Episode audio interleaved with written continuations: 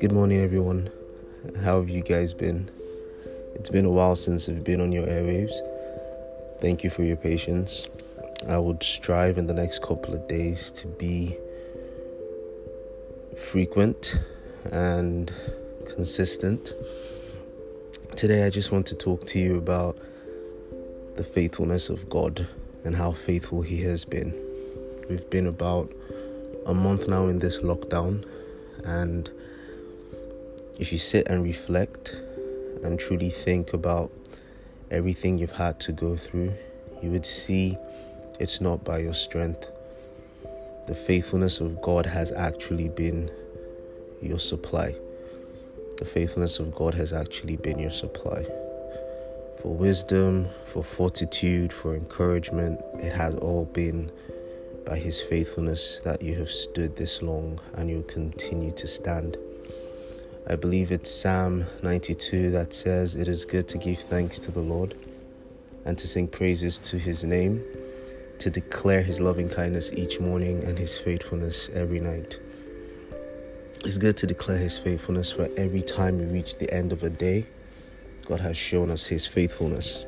And that's an amazing thing to hold on to. That he's been faithful to you throughout this season.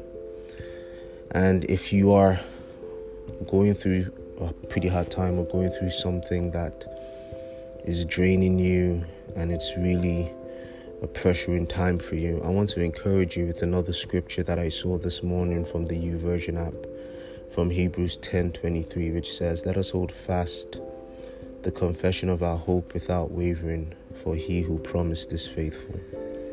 I want to tell you that God is faithful. Whatever you're going through, He's definitely going to pull you out of it. Just keep holding on to hope, which we know, according to His word, would never be put to shame or disappointed. God is faithful. God will never ever deny Himself. There's another scripture I love so much that says, even when we're faithless, He remains faithful.